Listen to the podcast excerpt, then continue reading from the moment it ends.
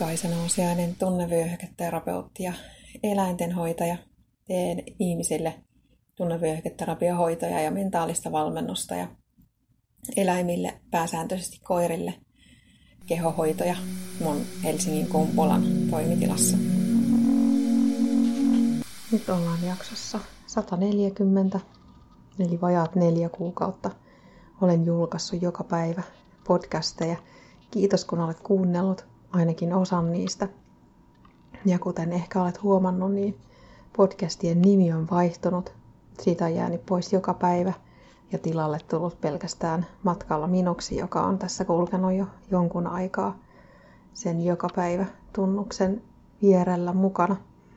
Tämä sen takia, koska jatkossa lähetyksiä julkaistaan kolme kertaa viikossa, maanantai, keskiviikko, perjantai, ei enää joka päivä – nimi toivottavasti vaihtuu SoundCloudin lisäksi myös Spotifyhin ja iTunesiin. Jos ei ole vielä vaihtunut, niin lähipäivinä. Tähän mennessä 140 jaksoa, 140 päivää. Mä olen saanut tästä paljon enemmän, mitä mä ajattelinkaan itselleni, ymmärrystä itselleni.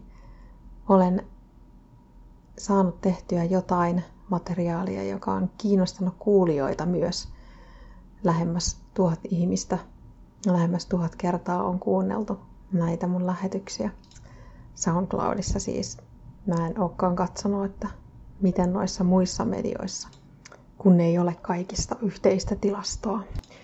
Olen saanut palautetta, että samantyyppisiä ajatuksia kuulijoilla on ollut ja että on tullut uusia oivalluksia ja siitä mä olen iloinen. Sehän riittää, että yhdellekin ihmiselle olen pystynyt tarjoamaan jotain.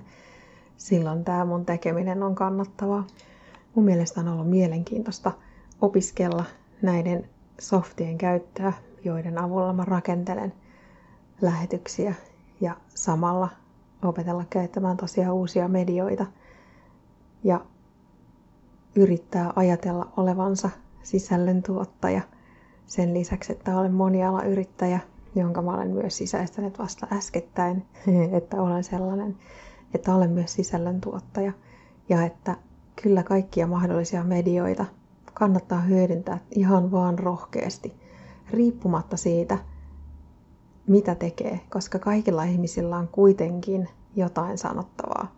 Mä ymmärsin sen viimeksi konkreettisesti silloin, kun tein kaverini kanssa webinaaria, jossa puhuttiin aiheesta, josta mä ajattelin, että mulla ei ehkä kauheasti ole sanottavaa ja kävikin ilmi, että on.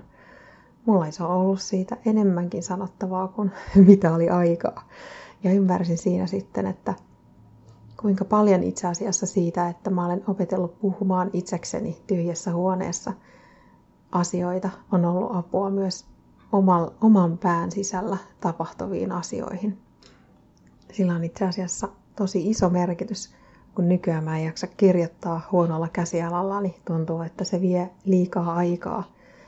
Pitäisi kirjoittaa niin hitaasti, että siitä saisi oikeasti selvääkin.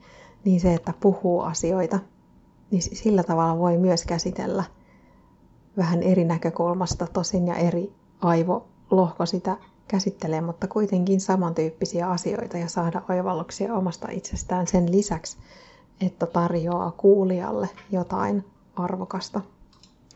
Se siis, että mä puhun täällä itsekseni, on auttanut mua ymmärtämään, että mulla oikeasti on jotain sanottavaa.